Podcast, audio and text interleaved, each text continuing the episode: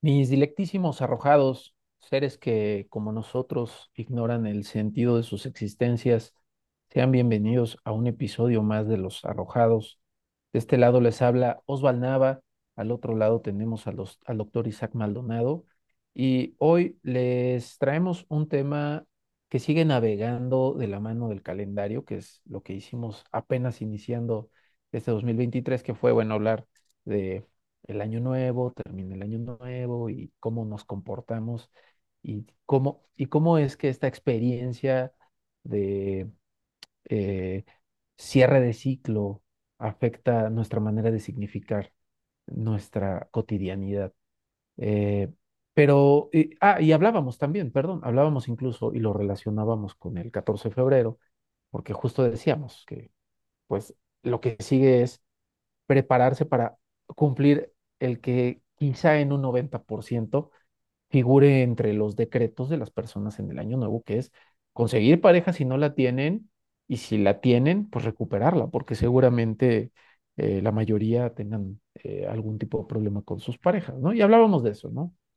Bueno, ahora toca habiendo ocurrido ya el 14 de febrero, pasar a la siguiente etapa, que vendría a ser la, la de la resaca amatoria, la del estrés postraumático después del 14 de febrero, si vale decir, doctor, Em, porque pues hay algarabía, ¿no? Existe una sobredimensión, una sobre, sobreestimulación de expectativas y de anhelos y de afanes eh, respecto a esta idea de encontrar el amor bonito, como dicen las morras de manera más recurrente.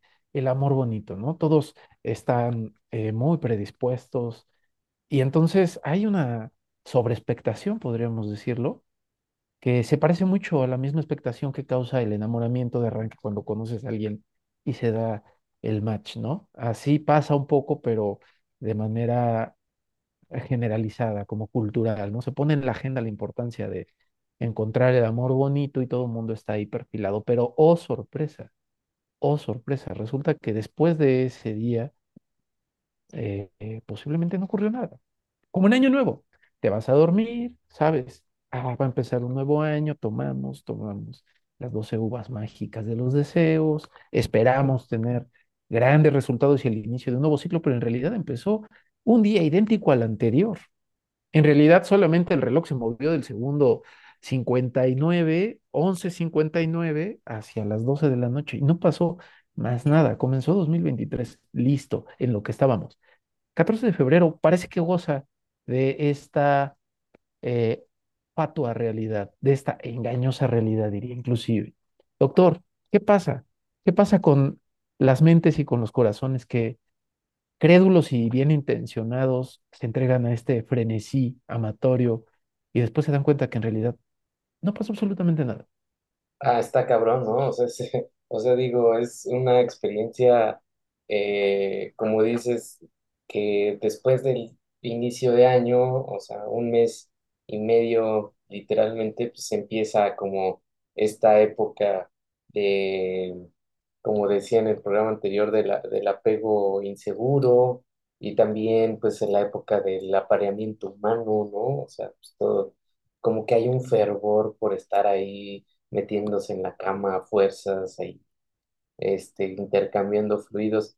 Pero sí, o sea, eh, hay estudios que indican que incluso es una experiencia traumática, o sea, tener una ruptura amorosa por un lado, o no conseguir como que estos objetivos de eh, generar relaciones interpersonales, se, se consideran dolorosos. Incluso el, el cerebro los registra en las mismas zonas que registra los dolores físicos. O sea, se ha estudiado mucho de esto, ¿no? Eh, entonces, pues yo pienso que eh, sí es importante como des- desromantizar un poco el, el amor porque no nos está llevando a buenas consecuencias, por un lado, y por el otro también, pues educarnos como seres humanos en este tipo de relación interpersonal que es súper, súper compleja, tiene que ver con cómo cada persona la define, cómo cada persona la experimenta. Entonces, el amor no es un, eh, yo siempre he dicho que es como una especie de... eh, ah, improvisación que se hace. Es como cuando bailas, o sea, cuando bailas no llevas una rutina, o sea, hay alguien que, que lleva el, pues, los pasos, el ritmo, eh, las vueltas, muévete para acá, muévete para allá. De pronto la otra persona también dice, a ver, quiero más vueltas o ya, ya estuvo de vueltas, ya me mareé, no sé, e- es una improvisación, el, el, el- es como los jazzistas, ¿no? Los jazzistas dicen, a ver, estamos en si bemol a 70 bits por minuto y empiezas a darle, ¿no? Entonces, con, con miradas, con eh, ciertas tonalidades, con el conocimiento de, de, de la música, pues te vas moviendo. Creo que la, la, la, las relaciones de pareja son algo similares. No estoy tratando, insisto, o más bien no estoy tratando de, de, de cientificar una experiencia de amorosa, pero sí necesitamos combinar el arte con el conocimiento, ¿no? Eh, y, y poder bailar de una mejor manera, aunque estemos improvisando, o como los jazzistas, o sea, el jazzista que no sabe de teoría musical no puede improvisar, o sea, tienes que saber algo aunque sea, y ya después te vas moviendo. Entonces creo que eh, sí hay que ponerle atención como, como a esto, sobre todo porque, pues lo sabemos, hay, o sea, después del 14 hay un montón de personas que, que se la pasan bastante mal. O sea, hay, me- memes de eso. claro, eh, ¿dirías que es una mm, tendencia mensurable? O sea, si es notorio en el gremio que después del 14 de febrero incrementen, por ejemplo, las visitas al, al terapeuta. Mira, no, no, no es este una, bu- bueno, pa- para empezar no, no tengo datos como estadísticos, son cosas que yo observaría pues de manera informal, ¿no? En redes sociales, en pláticas que tengo con amigos, con amigas, pero lo que yo observo es, eh, sí, que hay como quejas, ¿no? Es como, y, y, y uno pregunta, ¿qué pasó con el ligue, no? Pues valió, ¿no? Ya Oye, pero pues yo vi que el 14 pues sí salimos, pero ya no. O antes del 14, ¿no? O sea, justo el 13 es cuando, híjole, pues ya me di cuenta que no me gustas como yo pensaba, así que pues bye. Y viene este suceso traumático, insisto, que es una ruptura que, que, que se ha investigado bastante eh, de manera científica. Y por el otro lado, el tema de que no es inmediata la búsqueda de terapeuta, ¿eh? Eh, es decir, no es como que el 15 Sí, sí, eh, claro, claro. quien fue rechazado dice, ah, voy a hablarle al terapeuta. A veces pasan meses, incluso a veces pasan años, ¿no? O sea, incluso la persona puede tener pareja cuando te busca, pero hay algo que rastreas en la historia de vida y dices, tuvo que ver con una relación de, amorosa, una ruptura amorosa. O sea, sí en los problemas subclínicos que les llamamos, o sea, los que no van como a una- un hospital o, con una atención más profesional, sí tienen que ver con problemas de pareja de alguna u otra manera. Pues, Por, por eso mi, mi interés en platicar de esto. Sí, fíjate, ahora que mencionabas que antes de el 14 de febrero hay como cierto nervio ahí, hay una cierta inquietud, una cierta incomodidad muy íntima que se cuela a, a, a, podríamos decir, ese, ese estado de ánimo generalizado que tienes contigo mismo eh, que, por cierto se parece mucho al de la Navidad, ¿no? Hay gente que, que no la recibe bien, que le pone un poco nerviosa o incómoda la idea de tener que verse con alguien, porque así tiene que ser, o al revés, que porque tendría que verse con alguien y no tiene con quién verse, se siente mal, ¿no? Eh, creo que en el 14 pasa algo muy parecido, ¿no? A veces ocurre que incluso si estás de, bronca con, con tu chica o con tu vato, puede darse, ¿no? El, híjole la van a invitar a salir y no voy a ser yo. O sea, comienzan estos pensamientos, ¿no? Que, que sí, o sea, gozan de una puerilidad eh, bruta, pero, pero cómo duelen, ¿no? O sea, también no olvidemos que el, el amor es una experiencia muy primitiva, muy compleja, pero también muy primitiva, muy antigua. Entonces, sí causa temas y yo pienso que en ese sentido, el, el 14 de febrero como, como, como experiencia eh, colectiva, replica el, el, el formato de experiencia al que adhiere, que es el del amor romántico. ¿Por qué lo digo? Porque de alguna manera es una sincronización de afectos a una exterioridad. Y eso es incómodo. O sea, hay algo de eso que es molesto, invasivo, em, agresivo incluso. Es decir, que yo tenga que estar dispuesto y disponible para esa fecha eh, y para esa experiencia, con esos sentimientos, es muy incómodo. Y que me sienta cuestionado y amenazado en el entorno, porque a lo mejor, pues ando de bronca con mi chica, ¿no? Y no la voy a ver y estoy bien, ahora estoy bien, pero hay algo por fuera que no soy yo, ni mis pensamientos, y ni siquiera ella que me está diciendo, la veívela, veívela. Lo sufres, ¿no? Estás como en ese arrojo, arrojo, arrojamiento de de, compórtate de esta manera. Eso es molesto. Hay, personas que no lo notan también, porque pienso que hay personas que están muy eh, paralelas a ciertas conductas, a ciertas prácticas. Incluso yo diría que hay tiempos o hay etapas donde estás muy normalizado.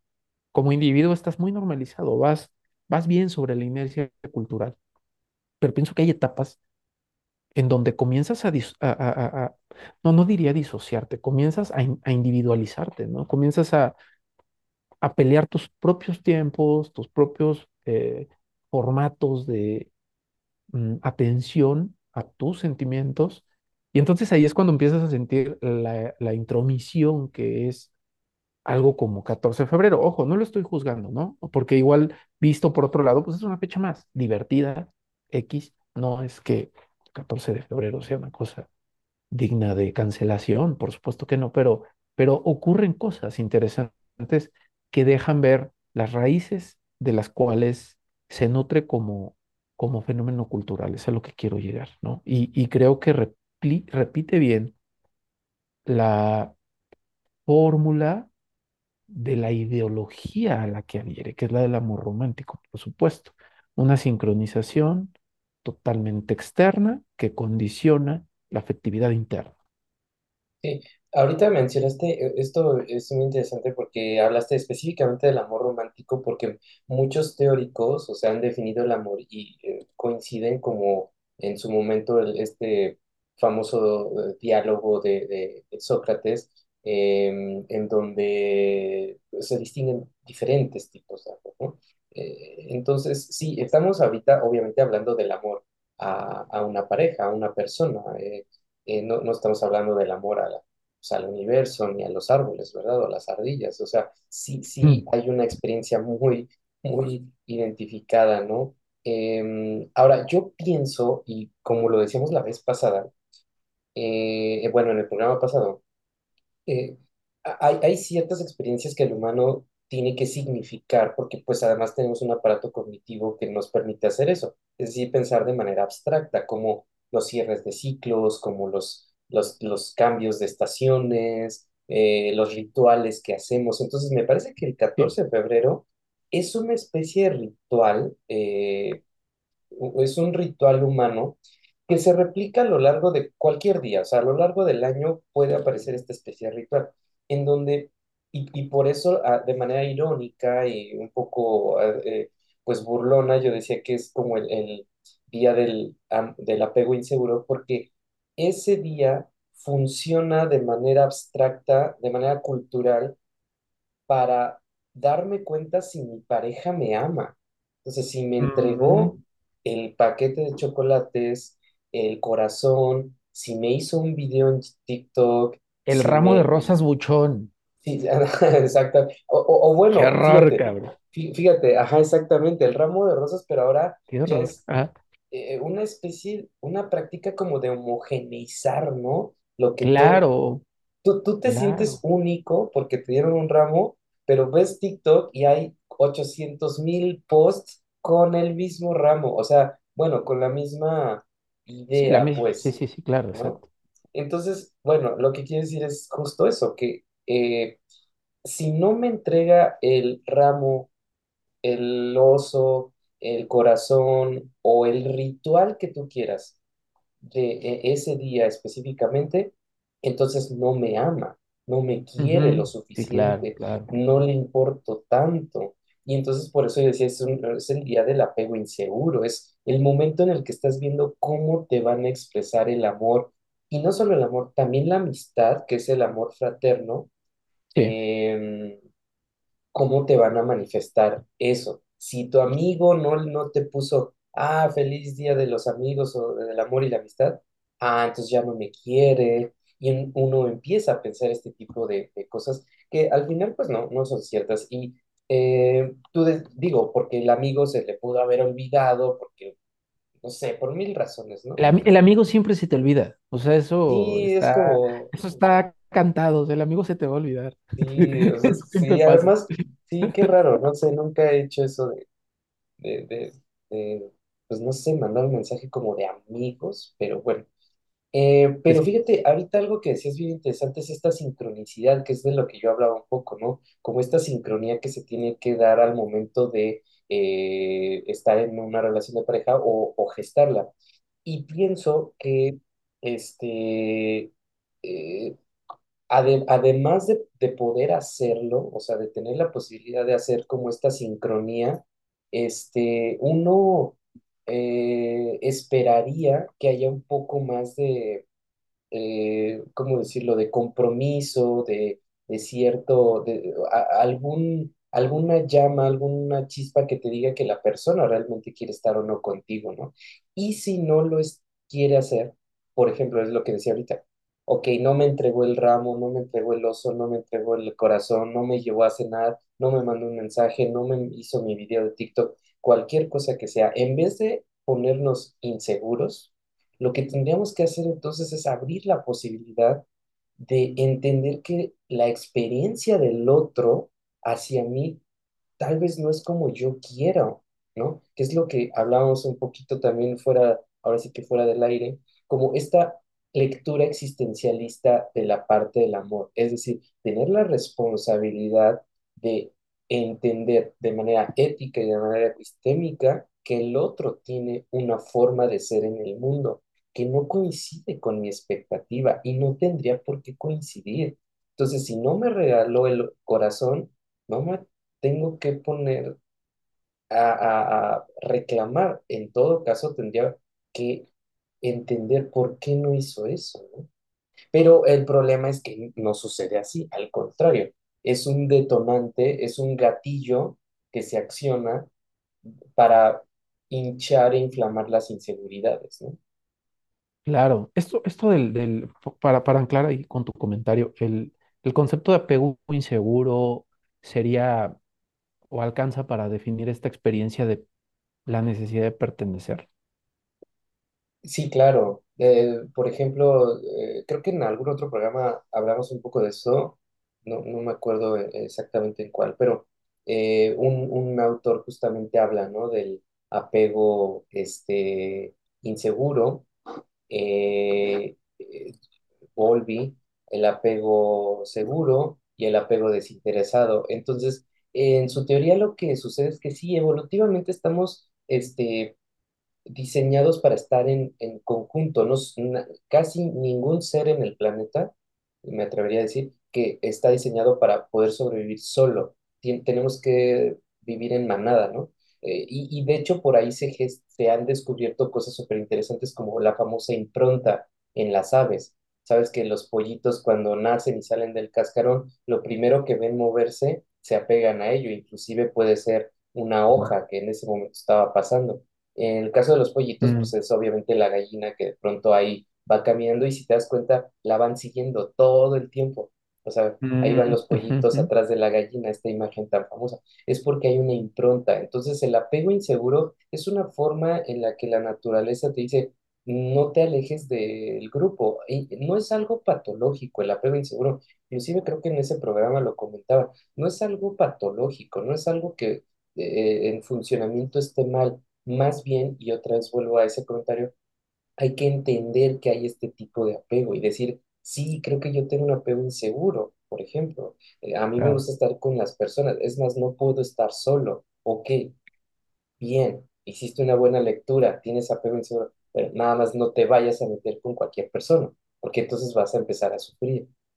claro. Eh, Este, eh, este mecanismo te puede jugar mal y te puede eh, llevar a construir vínculos en donde había pocas posibilidades de Claro, construir algo sano, algo enriquecedor y todo lo demás, ¿no? cla- claro, y yo siempre lo he dicho, hay gente, por ejemplo, yo, yo no soy como de corazones y de cajas de chocolates, a mí no soy tan expresivo en ese sentido, pero yo digo, hay gente que sí lo es y se llevan bien, ok, que lo hagan, está perfecto, pero uno identifica cuáles son los estilos, ¿no?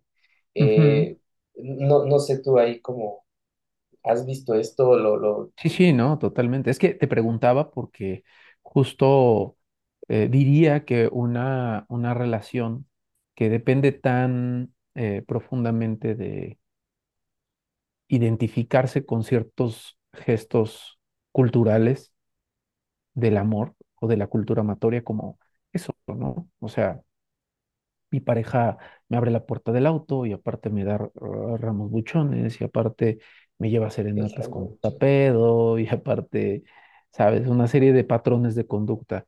Cuando se pelean tan celosamente y se vuelven el lenguaje de codificación de la experiencia amatoria, me parece que también igual estamos hablando de una práctica que no precisamente tiene como prioridad a la relación, tiene como prioridad la pertenencia porque tener una pareja que hace eso es como tener también el suéter o la marca o el outfit que va a ser eh, bien reconocido y que confirma mi pertenencia al grupo. Es decir, te vuelves un artículo, sigue siendo sumamente instrumental, es a lo que quiero llegar.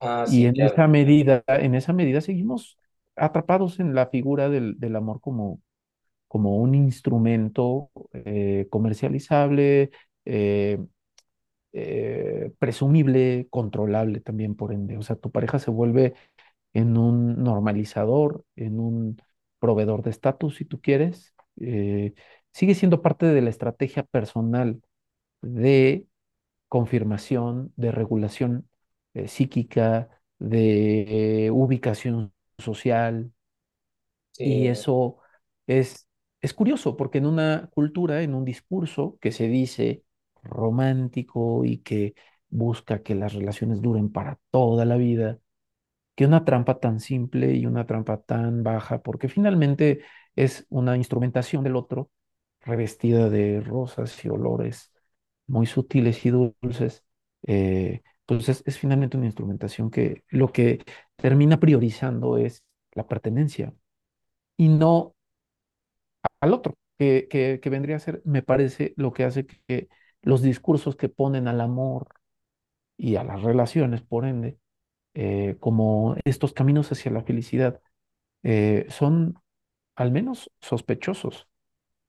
Mm, te platicaba fuera del aire de la, de la eh, frase esta que había encontrado de Maturana, en donde él decía que el amor es dejar ser al otro, ¿no? Que el otro aparezca, dejar que el otro aparezca. Ese ejercicio es muy diferente, ¿no? O sea, ese ejercicio tendría que vivir en la apertura de la diferencia, ¿no? Y eso es, eso es duro, ¿no? Eso es bastante duro, porque finalmente la diferencia podría llegar a ser tan diferente que inclusive tuviera que abarcar en su circunferencia, en su dilatación, la posibilidad de que ese otro en su otredad dejara de amarte. Y entonces estamos en un verdadero tema ahí porque, por un lado, tenemos eh, una, una cultura de dignificación de la eternidad de los vínculos y, por otro lado, una cultura que también está buscando dignificar la apertura a la diferencia, aún pese al fin del vínculo. Pienso que hay un choque fuerte de culturas amatorias, ¿no? Pero interesante porque yo no pienso que esté mal que las parejas duren toda la vida. Debe ser muy bello cuando se logra. ese acompañamiento me parece algo, algo eh, apetecible inclusive. Pero, pero si revisamos desde el ángulo también que tú planteas, está lleno de riesgos porque es fácilmente trucable, ¿sabes? Es fácilmente, em, ¿cómo podríamos llamarle? Manipulable. Y eso que se ve tan digno como decir, quiero estar contigo siempre, puede terminar también viviendo y alimentándose profundamente de un sentimiento de egoísmo e inseguridad, en el cual eh, lo que, lo que se está solicitando es que, que la confirmación afectiva que está dentro de ello también esté ocurriendo como esperas, ¿no? Y, y que sea a costa de una, de, una asfixia de, una, de, un, de un otro o de una otra persona en general, pues. Y que eso empobrezca también la experiencia individual de los que conforman la relación. Contrario a la otra, que no digo que sea mejor, sino por el contrario, creo que es un aspecto. Y entonces, hasta dónde también esa apertura, que claro da miedo cuando la piensas eh, tan lejana al grado de incluso tener que ser receptiva con la posibilidad de que el otro no te ame, hasta dónde ese riesgo permite que el otro igual sea libre, ¿no? Sea quien, quien es y siga en el desarrollo de su propio autodescubrimiento, ¿no? Sí, de hecho, estaba leyendo una escala donde hay seis, bueno, seis estilos o, o- o, pues sí, estilos de amor. Eh, por ejemplo, está el Eros, que es el pasional, eh, está el Ludus, que es como el jugueteo, que quizás puede entrar también ahí el amor fraterno. Está el Storge, que es el famoso amor como puede ser ideal, ¿no? De cierta manera. El Pragma, que es muy lógico, muy planeado. Eh, pero también está la manía, por un lado, que es el amor posesivo, el amor dependiente, como dices, y de pronto también tenemos el ágape, que es el amor incondicional, ¿no? Que es el amor como, eh, no, no, no, so- no soy yo el beneficiario de esto, sino que sea la pareja, ¿no? Sí, Eh, claro. aguantando muchas cosas o sacrificándose, por así decirlo, muchas cosas, ¿no? Pero, pero sí, em, pienso que que la experiencia del amor, eh, o, o, bueno, más bien del desamor, porque pues estamos hablando después del 14 para muchas personas que pues el oso lo tuvieron que tirar ahí a la basura, eh, el, el cartel este de quiere ser mi novia terminó en pues muy Claro, y mal, ahora, ¿no? sí, sí es la, la lona de tu carro, ya l- se la Ya, pones encima, sí, ya. sí, ya creo que, y te digo Todos eso, o los sea, post-its, todos los post-its que le pegaron a tu carro ya se desprendieron, ya tu carro ya además tiene imagínate, o sea, post-its de te pero, amo. pero imagínate, o sea, además imagínate llegar, por ejemplo, pues así como a tu- al estacionamiento, no sé, donde hayas dejado el carro y que veas los post-its y que digas, no mames, este, o sea, como esta culpa o pena, por así decirlo, porque dices, güey, es que no va a ser correspondido o correspondida, ¿no? En Ah, caso, ya, yo, yo, yo creí que la pena de andar con los post-its, güey. ah, en Ah, eh, ¿nu- algún, ¿Nunca te lo hicieron? ¿Nunca te lo hicieron? no, la verdad no, a mí Yo no, sí, yo pero sí, yo sí sí. yo, Yo, yo yo lo fui, yo fui la, la, yo fui víctima de ese detalle. Bien intencionado, ¿eh? O sea, qué Pero lin- tiene ya años, qué ya ahorita linda. Sí, no. no, bueno, de- también estoy denunciando mi edad, por supuesto. Pero linda, linda la, la, la niña con su detalle, pero sí, sí, claro que, claro que es desconcertante porque dices, no mames, ¿en serio voy a andar así? Porque Ajá, no sabes qué es exacto. peor, si quitar uno a uno, que qué hueva, O, al, o tener que estar lavado de autos, andando por todos lados, ¿no? Aparte, si sin que se vayan cayendo. Sí, me acuerdo. No, pero, pero pe- pero justo, ¿no? O sea, o sea, esta experiencia de puta madre, o sea, ahora qué le digo, pinches post-its ahí, como, o sea, seguramente muchas chicas, eh, y, y lo digo porque, o, o bueno, chicas y chicos, pero lo digo porque culturalmente es más probable que sea el hombre el que, pues, eh, le pida que sea su novia a la mujer, pero... eh, como lo que sienten muchas chicas de tener que rechazar a alguien, ¿no? Cuando eh, sí, lo ves ya desdoblando la cartulina y dices, puta madre, ¿qué está pasando? ¿Qué está pasando? valió O sea, estás al centro de la escuela, todo el mundo está en los barandales y llega un güey desdoblando una cartulina y dices, no mames, ya valió, ¿no? Pues yo creo que, o sea, es que esa experiencia de rechazar, o fíjate, el rechazar y ser rechazado son experiencias bien distintas, ¿no? El, Claro, que totalmente. rechaza se ha, inves- se ha descubierto que siente culpa, cierto remordimiento, como Sí. de no mames, perdón, pero pues no. Mientras que el rechazado al principio eh, siente orgullo en el sentido de, ok, como, como si fuera un reto, como de, ah, no pude ahorita, pero, ¿no? El clásico vas a caer, O, pero o de después menos lo intenté, ¿no? O de menos lo intenté, o, o, pues me dicen bien, no, no te preocupes. Bueno, ahí hasta en los memes esta figura del soldado caído, o sea, no es Soldado el, caído, sí, o, es. o sea, soldado, quiere decir que, que fue alguien que, que luchó, pues, ¿no? O sea, Puso, sí, claro, puso, puso el pero la después del rechazo, e- ese soldado caído empieza a rumiar se observa en los estudios que empieza a tener menos niveles de serotonina, lo que también curiosamente se asocia o ha correlacionado con el trastorno obsesivo compulsivo. Es decir, poca serotonina aparece en el amor romántico, en el amor obsesivo, en el amor manía, como decía hace un momento, y en el trastorno obsesivo compulsivo, que explica químicamente un poco por qué estamos dándole vueltas a ese tema. Y la pregunta que surge así muy, muy de inicio es, ¿por qué me rechazó?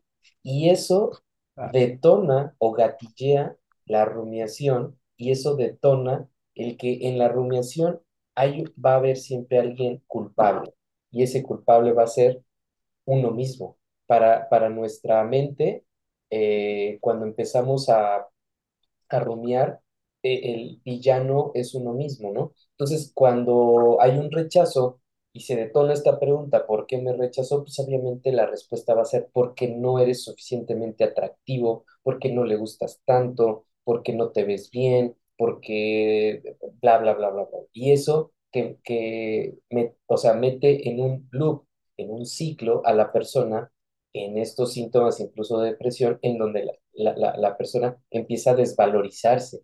Entonces dice, no, es que no le voy a gustar a nadie, no voy a poder salir con nadie. Y viene todo este, por eso lo decíamos en tono de broma, o tú, tú lo comentabas en tono de broma, este estrés postraumático después del rechazo, porque sí es un evento bastante traumático, ¿no? Inclusive, y para cerrar un poco ese comentario, este, muchas personas también se ha estudiado con, con, en con diferentes metodologías, pero muchas personas se consideran menos atractivas de lo que la pareja los considera. O sea, haz de cuenta, tú te dices, a ver, ¿qué tan atractivo te consideras? Ah, pues un 6. Ok, y la pareja te pone un 8. Mm, Ajá, entonces es, esto eh, siempre eh, también se explica por este tema del enamoramiento. O sea, tú vas a ver a la otra persona con mucho más cualidades de las que, entre comillas, realmente tiene, incluyendo el aspecto físico. O sea, vas a ver como mucho más guapa la chava de lo que quizás mm, la verías si no estuvieras enamorada, enamorado de ella o, o al revés, ¿no? totalmente.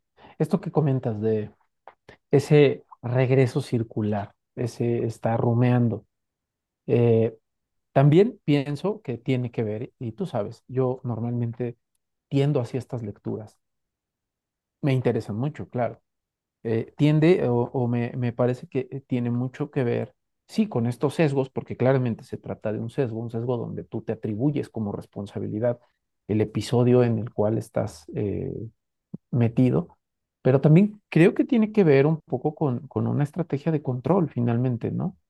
Que las personas se tengan que sentir culpables de los rechazos es una buena manera de evitar los rechazos de ponerles una pequeña represa que los contenga, porque si yo al momento de decirte que si quieres ser mi novia en un micrófono, en una fiesta donde hay 80 extraños ebrios, eh, raramente me vas a decir que no, o sea, hay mucha presión social, hay como, ¿sabes? El tema es que eso ahí es muy evidente. No es tan notorio cuando tú lo vives en la intimidad, pero también opera, ¿eh? Me parece que de la misma manera, cuando alguien te está haciendo este love bombing, como le llaman, eh, ¿qué ocurre? Que te comprometen. Es como, es como cuando vas a la comida y todo está bien, platican y todo bien, y a la hora de llegar la cuenta el otro dice, yo pago. hay algo de ese movimiento que experimentas como cierta, eh, ¿cómo le podríamos llamar? Como cier- cierto bloqueo de tu autonomía y de tu libertad para actuar, te compromete. Entonces, me parece que ocurre también con, con, el afecto y ahí es donde entra una de mis eh, preguntas, o, más bien uno de, de mis plan- de mis hipótesis críticas a esta forma de codificar la experiencia amatoria, que es que la idea de la reciprocidad tiene una dimensión que creo que tiene más que ver con el control que con la justicia. Totalmente. O sea, que yo tenga que ser recíproco con tus afectos, aunque me parece una excelente idea y que cuando ocurre está increíble, creo que es más una manera de controlar la espontaneidad de mis afectos, su naturalidad, su curso, que verdaderamente una demanda eh, coercible incluso, ¿no? No sé, no sé, no sé tú si, si ese tema lo llegan a abordar en terapia y si tenga algún perfil o algún tipo de ubicación eh, un poco más científica, porque al menos yo lo estoy diciendo muy de la mano de intuiciones como por ejemplo la de Nietzsche, ¿no? Que, que él es un, un genio, yo diría que es el pilar base sobre el cual Foucault construye toda su teoría política y pues nada, él, él, él, él estaba intuyendo en gran medida cómo se estaba eh, desarrollando el discurso de la cultura en torno a la trama política de los vínculos. Entonces, para él, por ejemplo, la figura del resentimiento, que recién escribí al respecto, tiene mucho que ver con cómo una persona reactiva, débil emocionalmente, incluso vulnerable políticamente y socialmente, para no ser eh, sometida por el que tiene más poder, construye una moral precisamente resentida que intenta hacer sentir culpable al otro de su potencia vital, que vendría a ser el que dice, güey, o sea, respeto y valoro mucho lo que me das, pero yo no estoy sintiendo lo que tú, y me siento con la confianza y la autonomía de decirte, no, lo siento, señores de la peda, yo sé que ustedes ya aplaudieron y dijeron beso, beso, eh, eh, eh, ¿sabes? Ok, Beso, exactamente, ya todos nos echaron una porra, pero pues con la pena, ¿no? La verdad es que me valen madre. Y no lo digo, o sea, vaya, en este ejemplo yo no estoy queriendo enfatizar la indolencia, sino más bien que hay Sí, autonomía. no, ah, claro, no, no, no, no voy a resentir esa presión de ustedes, Claro, o sí, o sea, ustedes voy no me van a tomar una decisión condicionar, dolorosa, pero pero con todo respeto, ¿no? Y entonces, curiosamente, ¿qué pasa con nuestra cultura amatoria? ¿Qué va a decir? Va a favorecer al, al, al dejado, ¿no? Qué culera, pobrecito, pero soldado caído, soldado caído, pero dices, realmente, o sea, en verdad, en verdad, es justo esto que estamos diciendo, en verdad cabe. que no se, que no esta persona que está diciendo no también está teniendo un grado de autorrespeto digno de encomio, es autorrespeto, que no es una persona que tiene una conciencia de sí tan nítida que ya se dio cuenta que no y entonces pese a la presión lo está tomando. Es curioso, ¿no? Sí, por- porque, por ejemplo, y aquí voy a mencionar algo que pareciera que se sale del tema, pero para rematar con, con, con la pregunta que tú hacías un poco y este planteamiento, pero, por ejemplo, en la guerra hay reglas. ¿no? La- hay una convención que se llama la Convención eh, de Ginebra, que hay reglas. Por ejemplo, no te puedes hacer pasar por un médico, ves que traen sus cascos con la cruz, Sí. no te puedes hacer pasar por médico porque estarías cometiendo algo que se llama perfidia, es decir, un engaño. Como, ah, soy médico, no me van a disparar y ya cuando llego, chin, exploto la granada, ¿no? O sea, no puedes hacer ciertas cosas en la guerra. Ahora, ¿por qué lo digo? Porque hay un dicho que conocemos muy bien, que es en el amor y en la guerra todo se vale. Sí, Entonces, ahí yo diría, no, porque en la guerra no todo se vale. Hay claro. una convención, por ejemplo, no puedes atacar monumentos, e- en fin pero en el amor pareciera que es más libre, es decir, no me va, no es ilegal rechazar a alguien. O sea, nadie me va a decir, oye, tienes eh, que pagar una multa porque le dijiste que no a este cuate y trae su cartulina. O sea, no, no hay reglas. El amor sí es más eh, tramposo en ese sentido. Se pueden utilizar estrategias, como decías, incluso más dañinas, más le- eh, le- lascivas, ¿no? Ujú. Mi propuesta en este sentido es, debería de haber ciertas reglas. O sea, por ejemplo, ¿no? El, el, el clásico tema de, ah, qué chingones estos seis meses que estuvimos saliendo para no llegar a nada, ¿no? Es como, sí es cierto, yo, sien- yo pienso que sí debería de haber como una, un piso en el que se gestan estas relaciones, como lo decía al principio con la metáfora del baile o de los jazzistas que improvisan, pero sí se debe de poner como una especie Claro, de regla general, de, oye, mira, la verdad, sí quiero salir contigo y estas son mis intenciones, entonces vamos a conocernos, en vez de que eh, sea todo como, ay, te invito a salir, vamos al cine, vamos a comer, vamos a esto, vamos al otro, y de pronto, eh, ay, pues yo no pensé que tenías esas intenciones conmigo, o no, pues es que, pues yo te considero mi amiga, o yo te considero mi amigo, y es como, güey, pues obviamente no iba con esa intención, o sea, mi intención era, eh, pues ligar, por así decirlo. Entonces, pero ¿qué pasa? Que no lo decimos, no lo hablamos frontalmente, porque pensamos que el amor es algo como muy místico, muy eh, mágico, que de pronto se va a dar. Y claro, sí, sí. tiene algo de mística, sí tiene algo de magia, pero no todo debe de ser así. Entonces, poner en la mesa como las reglas del juego, volviendo a mi metáfora, a esto de, de, de- de la Convención de Ginebra, debería de haber una Convención de Ginebra del amor, en donde en un decálogo de de, de, de 10 reglas se puedan establecer los mínimos de, no sé, ni siquiera me he puesto a pensar como en el decálogo, pero, o sea, en qué podría incluir, pero, pero sí, ¿no? Este tipo de cosas como eh, decirle a la persona de entrada cuáles son tus intenciones, también tener eh, esa libertad de decir, oye, yo no, yo no estoy buscando esto ahorita, entonces no te hagas ilusiones, eh, cosas que para mucha gente suenan o podrían sonar como muy agresivas, como, hey, ¿por qué me dijiste esto? O, hey, ¿por qué eres tan directo? Bueno, es que es mejor. No sé, yo pienso de esa manera. Claro, yo, yo, o sea, estoy de acuerdo contigo, pero solo discrepo en un punto, que yo creo que el, co- el, el- el Congreso de Ginebra ya, ya, la Convención de Ginebra eh, ya ocurrió. Esa Ujú. Convención de Ginebra se llama Iglesia Católica Mm, y construyó un bueno, decálogo sí, muy potente, muy potente, eh, y, y incluso a lo mejor no diría Iglesia Católica, diría institución matrimonial. sí, sí, Y sí, esta es la convención que opera. Pero eh, la pregunta es, ¿sobre qué estaba fundada?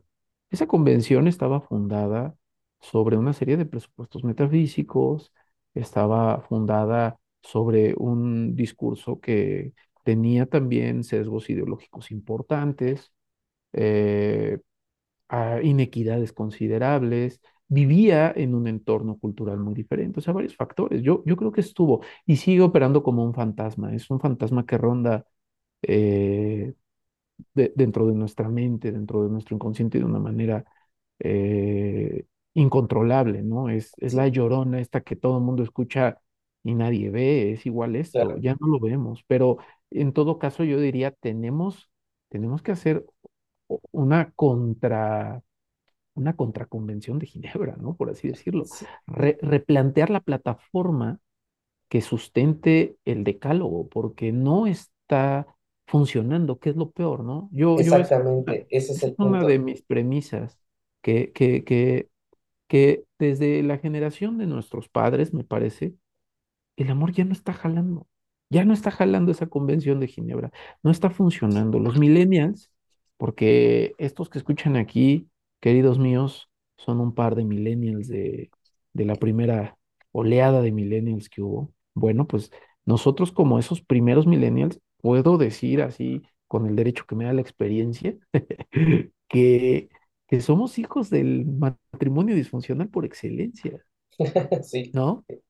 Para muchos, ver a, a- a nuestros padres envejecer juntos va a ser algo que no vamos a vivir, cosa que nuestros padres, es, es algo que nuestros padres sí vivieron. Nuestros padres sí vieron Claro, envejecer a sus padres juntos. Entonces, es muy claro que socialmente está ocurriendo algo con el paradigma amatorio, que nos estamos queriendo hacer pendejos por cobardes es otra cosa, que no estamos atendiendo nuestra responsabilidad como generación eh, de, de ir y hacer las preguntas es otra cosa pero está ocurriendo, ya llevamos varias décadas en un periodo de declive y no estamos reformulando los pactos con enjundia que se merece este asunto, ¿no? Pienso que ocurrirá, o sea, está ocurriendo, pero pienso que habrá un momento de quiebre, no ha llegado, comienza, hay estertores, ¿no? Yo creo que las luchas, las luchas, este, por, por, por los derechos, no solo de las mujeres, sino de la diversidad sexual en general, lo antecede, ¿no? Pero no hemos llegado al punto crucial, que es llegar a la cama de cada uno y preguntarnos cómo nos vinculamos de una manera sana. Creo que ahí Y, además a- a abrir un poco la posibilidad de otro tipo, de otro, de otros formatos, ¿no? De, de otras formas de vincularse. Ujú, Por ujú, ejemplo, tú decías Justo. ahorita, eh, nuestros papás vieron envejecer a, a sus papás, o sea, a nuestros abuelos, y, y juntos, nosotros no. Y bueno, la pregunta es, eh, los hijos de nuestra generación no nos van a ver ni siquiera, quizás no van a conocer ni, ni siquiera a, a la no, mamá no. o el papá. no, no, pues yo, yo diría que quizá nosotros ni siquiera vemos a nuestros hijos. Ah, Todavía imagínate, diría más drástico, ¿no? ¿sí? Sí, claro, está, Ah, está cambiando el paradigma, ¿y, totalmente. y por qué no, por qué no habilitar esos formatos? El, el decir, Así es. porque mira, los seres humanos pues, somos seres frágiles, somos seres que necesitamos de los otros, como he insistido. Y entonces uno piensa que la juventud va a durar para siempre, ¿no? Los 20 siempre, ¿no? Y, y no, Sí, sí. vas a tener que tener cuidados. ¿Cómo le vas a hacer? ¿Cómo te vas a cuidar por ti mismo después de los 65 70 años?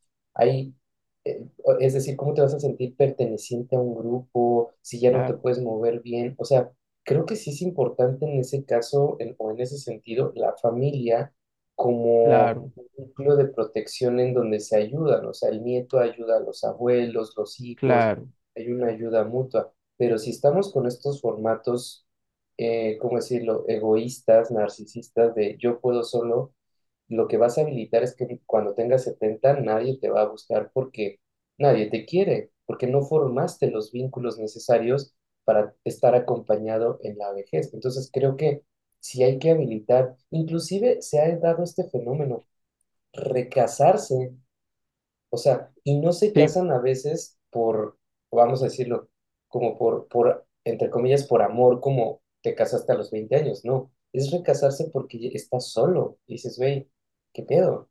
Entonces, pues mejor me caso con una, una señora igual de viuda que yo, o igual de divorciada que yo, y pues por lo menos estamos eh, dándonos compañía, ¿no? Eso, eso es, eso claro, es fundamental. Y lo otro que yo diría, para finalizar un poco también ya el programa y mi, mi comentario es, pues debería de, en esta Convención de Ginebra del Amor, el tema de eh, que, que las relaciones de pareja sean como los contratos, ¿no? De, de, de teléfono, que si ya no lo renuevas al año, se te vence, ¿no? Es igual, ya no renovamos el contrato, pues ya cada quien a su casa. No, no es que terminamos, lo que pasa es que se venció el contrato y nos vamos, claro. y ya, ¿no? Estaría bueno eso. Yo, yo, por ejemplo, te diría que sí, yo, yo, yo no soy eh, un, un antimatrimonio, ¿eh? Me parece una, me parece una consecuencia bastante respetable de una relación que ha trabajado en sí misma, ¿no? Y también creo que sigue suscrito al fenómeno de las experiencias de cuidado y que creo que debería de ser su carril. Pero pienso que también adheriría a esta reflexión la amistad. Pienso que es muy importante que el amor cambie de signo, aprender a cambiar de signo el amor.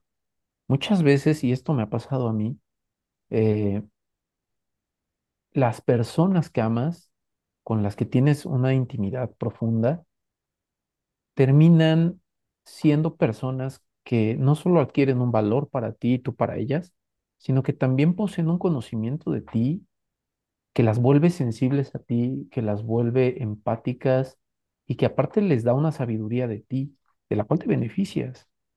¿Cuándo? Cuando te acercas y les dices, oye, me siento mal. Es gente que te da una terapia invaluable, que, que, que te, que te van a faltar dedos de las manos para, para encontrar personas que te puedan asistir en, en, en, eh, en la precariedad de, la, de esa forma. Entonces, me parece una absoluta negligencia que vayamos por la vida arruinando esos vínculos. O sea, es un crimen.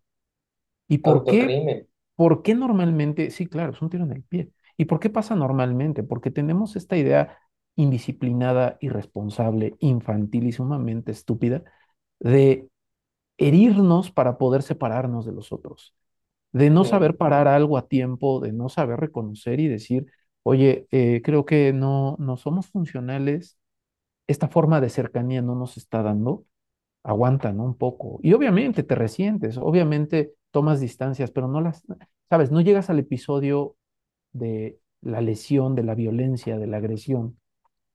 Al menos no estamos muy habituados, al menos no estamos muy habituados. El otro día me encontraba un meme que decía, bendita desilusión que nos hace liberarnos de apegos, ¿no? Y es, es, o sea, es cierto que cuando te das cuenta que alguien hizo algo lo suficientemente terrible como para que te tengas que alejar de él porque se pasó de lanza, pues te ayuda, ¿no? Es cierto. Dices, hija de puta o pinche culero y listo, ¿no? Te vas a llorar y a embriagar y a lavar tu corazoncito como puedes. Pero no siempre es así, o sea, muchas veces uno se da cuenta en el fuero de su intimidad que algo no está funcionando que las cosas no tienen mucho futuro y no existe esta plática seria, no hay espacio, diría inclusive, porque no, no lo favorece ni siquiera el entorno. El sentarte a decir, oye, sabes que me estoy sintiendo así, es difícil, eh, te da miedo lo que decíamos, ser el culpable, ser el responsable, ser el, el, el, el desalmado que dice, oye, creo que te estoy amando menos, o creo que me están gustando más otras personas. Y antes de que esa plática llegue a su culmen, que sería un ¿por qué? ¿Qué crees que está pasando? ¿Algo de mí no te gusta? Eh, ¿necesitas un poco de tiempo? O sea, no llegamos ahí. La persona se vulnera y se hiere y dice, pues qué poca madre, ¿no? Yo te he dado tanto tiempo y he estado aquí tal. Y, y ya no ocurre una plática resolutoria, una plática que atienda a lo que se está declarando como problema. Y eso, ese miedo, ese aislamiento que hay a la posibilidad de que el otro esté en una crisis, fomenta que las relaciones comiencen a volverse lugares o bomba- bombas de tiempo, yo diría. Y entonces la lesión ocurre. Eh, eh, todo esto lo digo porque creo que tendría que haber una valoración un poquito más eh, visible y más urgente de no perder a los otros, cueste lo que cueste.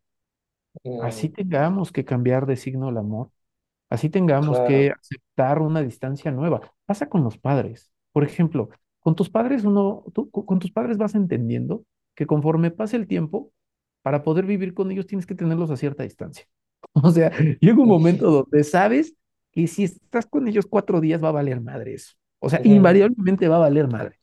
Sí, sí, Llega un punto donde ocurre y, y a poco porque haces eso dices que amas menos a tus padres. Jamás. Simplemente tú, con tu propia identidad, terminaste desarrollándote en un punto donde ya hay ciertas incompatibilidades con la cercanía de la autoridad paterna, ¿no? Y nada, ¿qué ocurre? Que cambias el hábito y eventualmente hasta el signo, ¿no? Y a lo mejor ya los ves más como unos amigos, ya no es el padre así señero, este, ¿sabes? Jupiterino que te manda así. No, ya ahora es como más un compa, es, es- es un buen amigo, alguien, alguien que podría necesitar tu ayuda y se la vas a brindar y que sabes que cuentas con él. Cambió de signo, Claro, listo. ¿Por qué? ¿Por qué y con las funcional. relaciones? Y fue funcional aparte. ¿Por qué con las relaciones nos cuesta tanto trabajo ir ir también permitiéndonos, llegado el momento, porque yo no creo que sea la meta tampoco, pero llegado el momento, acontecido el desgaste, aprender a cambiar de signo las relaciones, aprender a encontrar buenos amigos en las cenizas de las relaciones que buscaban ser únicas y exclusivas y que por alguna razón no jalaron. ¿Por qué no? Por, pues, eh, la porque nos limitamos creativamente a que Es decir, perdón, más bien nuestra creatividad está limitada y no le damos espacio a las cosas nuevas, a decir, bueno, vamos a cambiar el formato, vamos a resignificar, como tú dices, eh, las relaciones, ¿no? Inclusive, pues, y este mensaje va a propósito del programa para los soldados caídos, para los, los, los bichos aplastados, como, como se le quiera llamar, ¿no? Bichos Este, aplastados. bichos aplastados por el amor, por como se le quiera llamar Los Eh, frienzonados, lo- Los frenzonados, ¿no? Ajá. Que los por pobres cierto, paréntesis cultural, el tema de friendzone, eh, digo, para quienes se pregunten de dónde nació esta palabra y todo, viene de la serie que yo no he visto nunca, o he visto escenas nada más, que, es- que se llama Friends.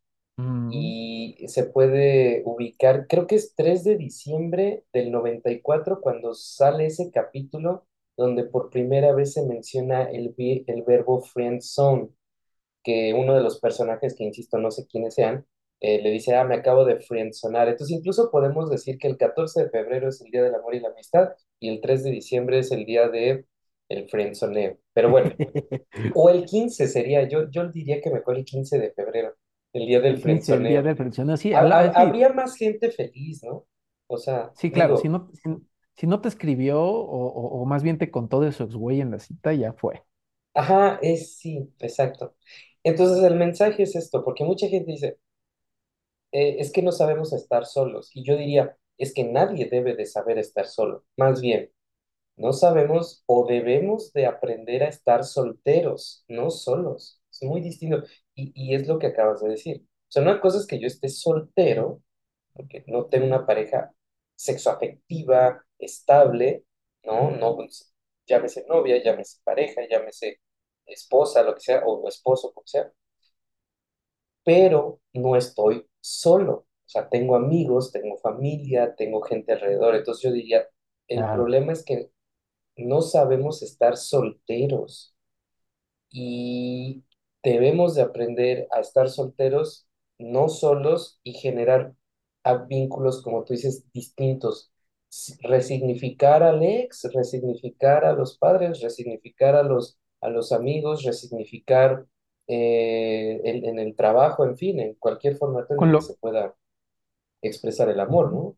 y con lo que implique, ¿eh? Porque igual no hay que romantizarlo. O sea, no es, ¿No? no es que tú puedas tener la potestad de decir, ah, que sea mi amigo. No, o sea, hay un proceso. Inclusive muchas veces ese proceso implica una distancia total de tiempo, porque toma tiempo Sí, también poder estar en contacto. Por eso yo tomaba el ejemplo de los papás. Con los papás llega a haber una ruptura fuerte, tomas distancias y después construyes una nueva cercanía.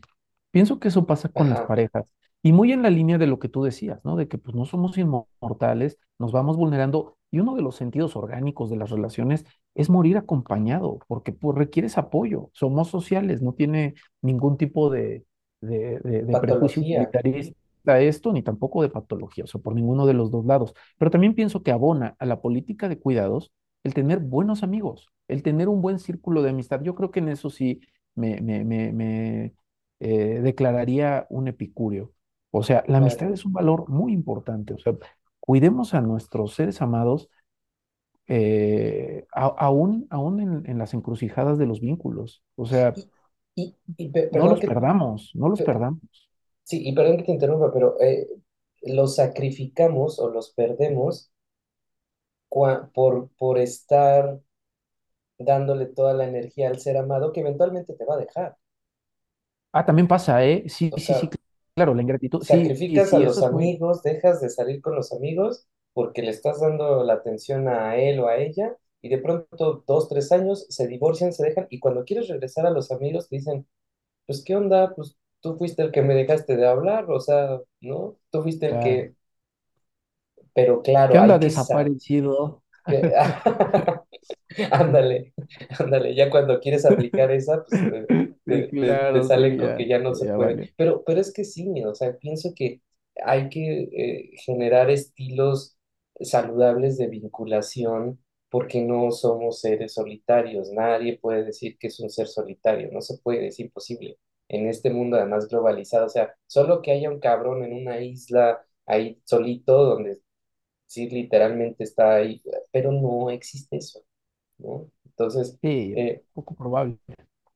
pues, eh, pues ahí está el mensaje para los, los eh, frenzoneados, no se sientan mal, no es una patología como decimos, al contrario, hay que buscar espacios de resignificación de los vínculos afectivos, sexoafectivos, sociales, eh, hay que aprender a amar de diferentes maneras, no hay una sola forma, eh, nos estamos limitando, estamos amputando formas de poder establecer vínculos con otros por aferrarnos a ideas, como decías, eh, judeocristianas o culturales de que el amor debe de ser de cierta manera, cuando eh, pues, es, es muy, una forma muy, eh, e- es decir, hay muchos formatos, hay muchas, uno puede amar su trabajo, puede amar la naturaleza, puede amar su cuerpo, puede amar a otra persona, puede amar a varias personas. Entonces, este, pues, ¿por, por qué no? ¿no? Así le dejamos, mi querido Osva, para Sí, que sí, se vayan a reflexionar toda la banda. Sí, yo, yo, yo lo englobaría en una pregunta. ¿Cómo, cómo podemos vivir? ¿Cómo podríamos vivir felices con todos los amores que tenemos, ¿no? ¿Cómo, cómo podemos vivir hinchados de amor? Porque normalmente cuando uno piensa en eso, dice, a ver, vivir de amor, o sea, encontrarme a alguien a quien ame mucho. Pues no sé, ¿eh? no precisamente, porque amamos un montón de cosas. Amamos nuestras vocaciones, amamos hasta nuestros objetos, ¿no? Ha- Hay, hay gente que ama sus viniles así como si fueran un- una especie de fetiche, ¿no? O Sí, los que amamos nuestros libros, ¿no? Que los acariciamos como si fueran gatos, ¿no? O hay gente que ama, ama la ropa, o sea, y no tiene nada de malo. ¿Por, por qué no puedes vivir con la Yo amo la persona que amas, con los amigos que amas? Con la gente, ah, bueno, el whisky, ¿por qué no puedo vivir whiskeando a gusto? O sea, ¿cómo, cómo construimos ese ecosistema de amores? Amores que a veces son políticamente incorrectos también, la neta, también pasa. ¿Cómo podemos hacerlo? ¿Cómo podemos eh, hacer viable eso? Yo dejaría esa pregunta como reto y, bien vacunada contra los prejuicios de no compromiso, ¿no? No estoy hablando de no comprometerte con las cosas de ser una especie de consumista incontenible. No, no, no. Hablo de que sí tiene que haber alguna fórmula, o, o al menos a mí me gusta pensar en un mundo en donde puedo encontrar una fórmula, donde puedo conciliar los más amores posibles en un solo plano, ¿no? Yo Claro. les comparto ese reto que yo es al que me dedico con constancia. Eh, Es, es como el reto del juego de la oca. Y si no, les vamos a poner lombrices en, los pies. Oye, ese programa los también, no calzones. manches. El otro día me estaba acordando de ese programa y muchos castigos bien raros que le ponían a la gente, así de lombrices en la panza o, o les hacían cosquillas mientras les preguntaban, ¿no? Qué raro Yo, yo, lo, re- lo recuerdo entre brumas, porque cre- creo que lo, lo vi muy niño, pero sí estaba, o sea, me, me acuerdo mucho de, de, de las morrillas eh, que andaban bailando acá y, Sí. y, y, y la animadora que hablaba, que tiene una forma muy peculiar, pero no me acuerdo bien del juego, pero sí, sí, les vamos a poner este, lombrices en los calzones. Ok. Eh, pues nada, amigos, nos vemos en el siguiente capítulo. Es- vamos a estar este, eh, como más eh, constantes, esperemos improvisando un poco más y pues a ver qué nuevo tema viene para el siguiente eh, en unos 15 días. Sí, sí, ¿Vale? sí, improv- improvisando, pongo en contexto porque eh, quizá ese comentario puede ser eh, difícil de mascar para algunos de los escuchas. Lo que pasa es que estamos intentando también fluir un poquito más. Luego somos muy teóricos y estamos cansados. Sí, Queremos deschongarnos un poco. Entonces, a eso se refiere el doctor Isaac. Pero bueno, Es entonces nos estamos viendo eh, que- en 15 en días. En 15 15 días que sea. Y pues nada, arrojados, que sigan en un camino fructífero al encuentro de su significado Vale, al encuentro y la construcción de su significado. Cuídate, Miosva. Nos vemos. Cuídate, Isaac. Saludos a todos.